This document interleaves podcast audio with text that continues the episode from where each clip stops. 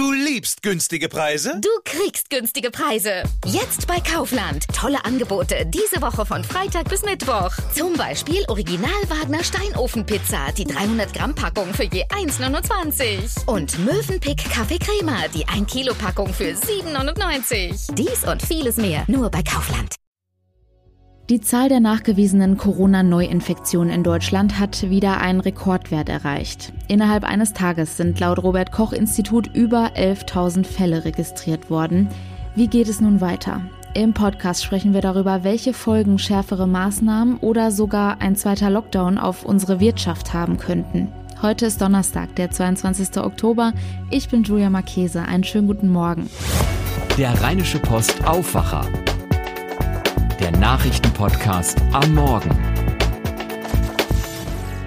Ich weiß nicht, wie es euch ging, aber ich war gestern richtig baff von den milden Temperaturen draußen. Es war zwar relativ windig, aber gleichzeitig auch schon fast so warm, dass ich eigentlich gar keine Jacke gebraucht hätte. Nach den kalten Temperaturen in den letzten Wochen hat man das ja jetzt irgendwie auch gar nicht mehr kommen sehen schauen wir deswegen auch mal direkt auf das Wetter für heute und die kommenden Tage und darauf, was uns da jetzt so erwartet. Der Tag beginnt stark bewölkt und im Tagesverlauf ist auch schauerartiger Regen und einzelne Gewitter möglich. Aber es bleibt weiterhin sehr mild bei Temperaturen zwischen 17 und 20 Grad. In Höhenlagen und bei Gewitter sind zeitweise aber auch starke Böen möglich. Das meldet der Deutsche Wetterdienst. Der Freitag beginnt dann aber meist niederschlagsfrei. Die Höchstwerte liegen zwischen 15 und 18 Grad. Zum Abend sind auch einzelne Gewitter möglich. Die Nacht bleibt dann aber wieder trocken bei Tiefstwerten zwischen 11 und 7 Grad.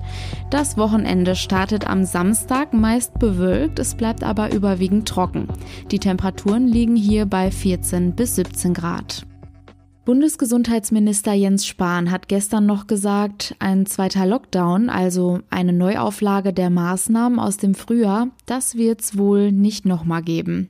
Stunden später kam dann die Meldung, Jens Spahn hat sich mit dem Coronavirus angesteckt. Heute Morgen hat dann das Robert Koch Institut die Zahl der Neuinfektionen bekannt gegeben, und zwar den Rekordwert von 11.287 Fällen innerhalb eines Tages in Deutschland. Das alles zeigt jetzt nochmal, wie dynamisch die Pandemielage aktuell eigentlich ist. Deshalb stellt sich insbesondere die deutsche Wirtschaft auch die Frage, kommt vielleicht doch ein zweiter Lockdown und wenn ja, was würde der eigentlich bedeuten? Recherchiert hat dazu RP-Wirtschaftschefin Antje Höning und Aufwacherkollege Henning Bulka hat mit ihr darüber gesprochen. Antje, wie wahrscheinlich ist denn ein zweiter Lockdown? Nun ja, die Lage verschärft sich, die Infektionszahlen steigen und die Politik greift zu immer härteren Maßnahmen. Landkreis Berchtesgaden hat bereits einen richtigen Lockdown. Jetzt hat Herr Söder angekündigt, dass er eine Sperrstunde ab 21 Uhr durchsetzen will. Die Maßnahmen werden immer schärfer und wenn die Infektionszahlen so sind, dass die Lage außer Kontrolle zu geraten droht, wird die Politik nicht umhin können, einen Lockdown wie im Frühjahr zu verhängen. Zur Erklärung, im Berchtesgadener Land, da ist die 7-Tage-Inzidenz äh, sehr hoch. Äh, am Mittwoch lag sie bei 262. Der Grenzwert ist 50, also massiv hohe Zahlen. Bayerns Ministerpräsident Markus Söder hat äh, für Regionen mit drastisch erhöhten Corona-Zahlen, also ab einer Inzidenz von 100, eine Beschränkung von Veranstaltungen angekündigt und zusätzlich soll es dann eine Sperrstunde ab 21 Uhr geben. Zurück zu dir, Antje. Angenommen, ein zweiter Lockdown kommt, was würde das denn für die Wirtschaft bedeuten? Ja, für die Wirtschaft wäre ein zweiter Lockdown ein ganz schwerer Schlag. Die Ökonomen sagen es so, die Reserven der Unternehmen sind aufgebraucht, was alles angeht. Die finanziellen Reserven sind aufgebraucht, bei den Arbeitnehmern sind die Homeoffice-Urlaubsreserven aufgebraucht. Das wäre in jeder Hinsicht ähm, ein schwerer äh, Schlag. Um das mal in Zahlen zu fassen, das Institut der deutschen Wirtschaft erwartet, dass das bei einem scharfen Bremsmanöver die Wirtschaft in diesem Jahr einen weiteren Prozentpunkt Wachstum kosten könnte. Gäbe es einen richtigen Lockdown sogar zwei Prozentpunkte. Und wenn man das mal ausrechnet, was das bedeutet, könnte diese Wirtschaft im schlimmsten Fall um acht Prozentpunkte sinken. Das klingt viel. Das ist auch viel. Das ist vor allen Dingen mehr als in der Finanzkrise 2009. Es ist ja immer die spannende Frage, war es damals schlimmer? Ist es diesmal schlimmer? Ähm, acht Prozent wäre deutlich über dem Einbruch bei der Finanzkrise 2009. Und sowas haben wir seit dem Zweiten Weltkrieg nicht gehabt. Wenn wir auf NRW schauen als starker Wirtschaftsstandort, was würden wir hier davon merken? Ja, auch NRW wäre davon deutlich betroffen. Bisher war es ja so, dass wir etwas besser durch die Krise gekommen sind als der Bund, weil NRW nicht so stark wie Bayern oder Baden-Württemberg von der Autoindustrie abhängt. Deshalb machen wir die Aufschwünge, aber eben auch die Abschwünge nicht in der Tiefe mit. Ein zweiter Lockdown wäre aber auch für NRW ähm, gravierend in seinen Auswirkungen. Auch da muss man mit einer Verschärfung der Rezession natürlich rechnen.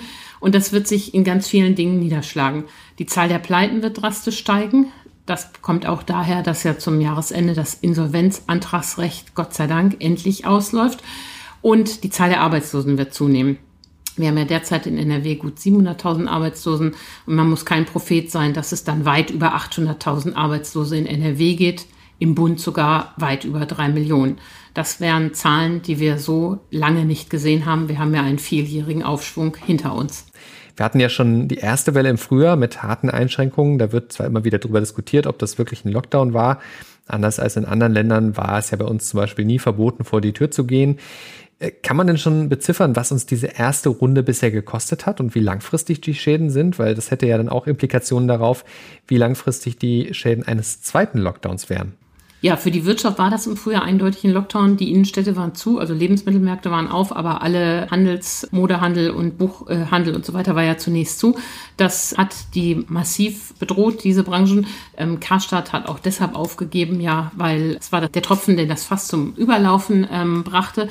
Der Tourismus ist tot. Die größten deutschen Touristikkonzerne TUI und Lufthansa als Flugkonzern müssen bereits mit Staatshilfe gestützt werden. Ähm, der Lockdown hat äh, den Strukturwandel massiv beschleunigt, es hat wie ein Brandbeschleuniger gewirkt. Die, das Aussterben der Innenstädte wurde beschleunigt und der Tourismus ist am Boden. Und da ist ja auch überhaupt keine ähm, Entspannung in Sicht jenseits der Frage des ähm, Lockdowns. Denn auch wenn wir im März einen Impfstoff bekommen, der Sommerurlaub 2021 wird auch nicht so stattfinden, wie wir das bisher bisher gewohnt waren. Heißt, was tun wir jetzt? Was kann man jetzt machen? Ja, die Politik ist in einer äh, schlechten Lage. Ähm, sie hat viel Pulver schon verschossen. Das Insolvenzantragsrecht äh, muss wieder in Kraft gesetzt werden. Das muss man auch machen zum Schutz der Gläubiger. Das müssen wir kurz erklären. Was war da die Übergangsregelung bisher? Bisher war es ja so, dass man binnen drei Wochen Insolvenz anmelden musste, wenn man zahlungsunfähig oder verschuldet war. Diese Regel hat man ja ausgesetzt, um äh, die Leute nicht in Scharen zum Insolvenzrichter zu schicken. Ähm, zum äh, Ende des Jahres läuft die Befreiung aber endgültig aus und dann muss man, wenn man verschuldet oder zahlungsunfähig ist, eben Insolvenzantrag stellen. Das werden auch viele machen. Es wird geschätzt, dass es im Januar 10.000 Insolvenzen gibt. Bisher liegen wir ähm, unter dem Vorjahr. Beim Kurzarbeitergeld hat man auch schon alles möglich gemacht. Ähm, das wird man nicht auf äh, Dauer in der Menge ähm, weiterzahlen können. Da also haben wir mal festgestellt, was, die, was man nicht machen darf. Es, ähm, wir sind an einem Scheidepunkt, das glaube ich schon. Und umso wichtiger ist, dass die Politik jetzt alles daran setzt, ähm, die Infektionen wieder unter Kontrolle zu bringen, damit es eben zu diesem Lockdown nicht kommt. Äh, dazu gehören Sachen wie, dass wir alle die Regeln einhalten, Abstand, Masken, Hygiene. Dazu gehört aber auch, dass man die Hotspots, die man ja identifiziert, endlich aushebt. Wer vor zwei Wochen mal in der Düsseldorfer Altstadt war, wähnt sich in einer Zeit ohne Corona.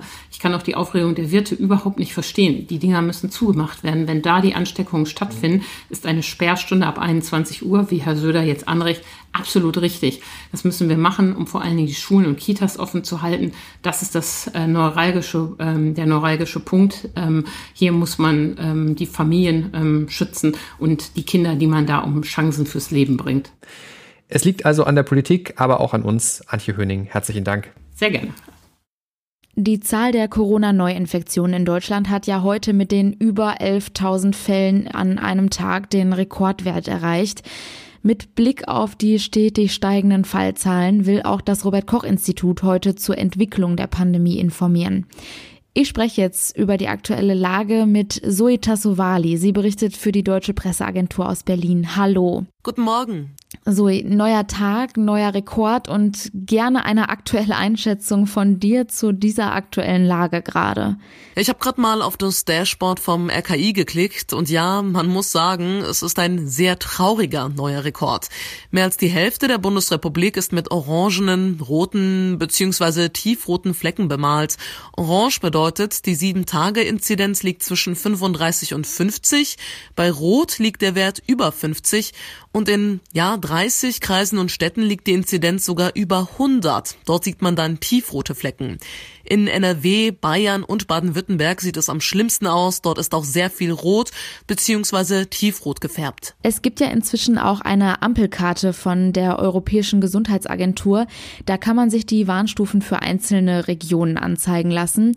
Bayerns Ministerpräsident Markus Söder will jetzt zusätzlich eine dunkelrote Warnstufe einführen finden aber nicht alle gut. Warum? Also Söder sagt, wenn man neue Lockdowns verhindern will, müsse man schnell und konsequent handeln. Eine dunkelrote Warnstufe würde dabei helfen, findet er. Die würde dann ab einem Inzidenzwert von 100 greifen. Die Folgen wären neue Beschränkungen. Der Deutsche Städtetag findet das nicht so gut und sagt, dass das System so nicht verstanden oder akzeptiert wird. Schon jetzt sind ja viele Leute verwirrt und wissen gar nicht, was gilt denn ab 35 Neuinfektionen, was ab 50. Eine zusätzliche Warnstufe würde demnach noch mehr verwirren. Und ganz Unrecht hat der Deutsche Städtetag da ja nicht. Corona macht auch nicht Halt vor der Politik. Gesundheitsminister Spahn ist gestern positiv getestet worden und in häuslicher Isolation. Gestern Abend hat er dann auch noch mal von zu Hause aus getwittert. Wie geht's ihm? Noch geht's ihm wohl ganz gut. Er hat Erkältungssymptome und kuriert sich jetzt aus. Der Gesundheitsminister selbst ist ja jung und ansonsten gesund. Er dürfte die Infektion also ganz gut überstehen, schätzen Experten. Auf Twitter hat sich Spahn am Abend auch nochmal persönlich für die vielen Genesungswünsche bedankt und er wünscht natürlich allen, mit denen er Kontakt hatte, dass sie gesund bleiben. Wo er sich angesteckt hat, wissen wir aber aktuell noch nicht. Weil sich momentan ja auch so viele anstecken, werden auch Vorsichtsmaßnahmen getroffen. In den Pflegeheimen sollen zum Beispiel bald überall die gleichen Corona-Regeln gelten. Was soll das bringen? Na, es soll einfach verhindert werden, dass es wieder Besuchsverbote in den Heimen gibt. Diese Isolation, wie wir sie im Frühjahr hatten, darf es nicht noch einmal geben. Das sagt der Pflegebevollmächtigte der Bundesregierung, Andreas Westerfellhaus. Wie genau jetzt diese Regeln aussehen sollen, das steht noch nicht fest. Da will man deutlich vor Weihnachten aber ein Konzept haben, gemeinsam mit dem RKI und Gesundheitsminister Spahn, wenn er dann wieder fit ist. Es könnte aber unter anderem um mehr Schnelltests in den Heimen gehen. Danke für den aktuellen Überblick, Zoe Tassovali. Gerne. Kommen wir nun zu den weiteren Nachrichten. Die Tarifverhandlungen für den öffentlichen Dienst gehen ab heute in die dritte Runde. Arbeitgeber und Gewerkschaften kommen dafür in Potsdam zusammen. Bereits in der vergangenen Woche hatten sie zweieinhalb Millionen Beschäftigten 3,5 Prozent mehr Lohn und Gehalt in drei Jahresstufen angeboten, sowie eine Corona-Sonderzahlung von 300 Euro. Die Gewerkschaften fordern jedoch weiterhin bei einer einjährigen Laufzeit einen Lohn- und Gehaltsplus von 4,8 Prozent, mindestens aber 150 Euro mehr im Monat. Die Deutsche Bahn und die Lokführergewerkschaft kurz GDL kommen in Berlin zu ersten Gesprächen im aktuellen Schlichtungsverfahren zusammen. Durch die eingebrochenen Einnahmen in der Corona-Krise will die Deutsche Bahn nämlich den Anstieg der Personalkosten dämpfen. Bahnpersonalvorstand Martin Seiler erwartet in den kommenden Wochen konstruktive Verhandlungen mit der GDL, um einen Beitrag zur Bewältigung der Corona-Schäden zu vereinbaren.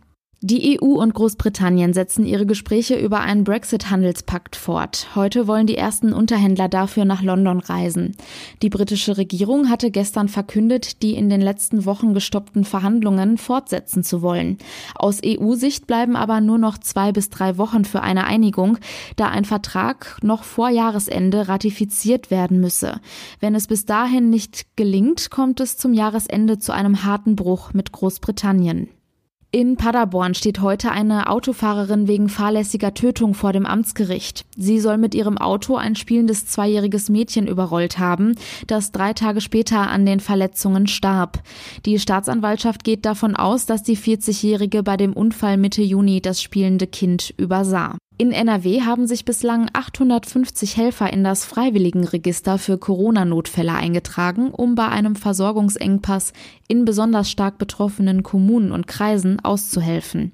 Darunter sind 473 Ärzte und Ärztinnen sowie 118 Arzthelfer und Arzthelferinnen sowie 79 Pflegekräfte.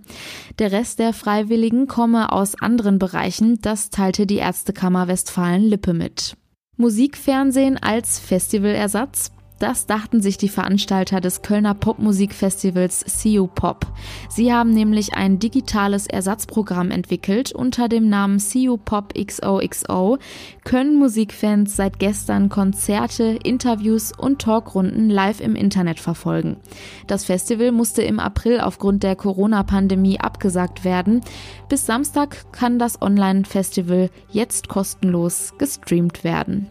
Und das war der Rheinische Post Aufwacher vom 22. Oktober 2020. Wenn ihr uns etwas sagen möchtet, schreibt uns gerne an aufwacher.rp-online.de. Mehr Nachrichten gibt es dann am Nachmittag in unserem News Update und jederzeit auf RP Online. Ich bin Julia Marchese, kommt gut in den Tag. Ciao. Mehr bei uns im Netz www.rp-online.de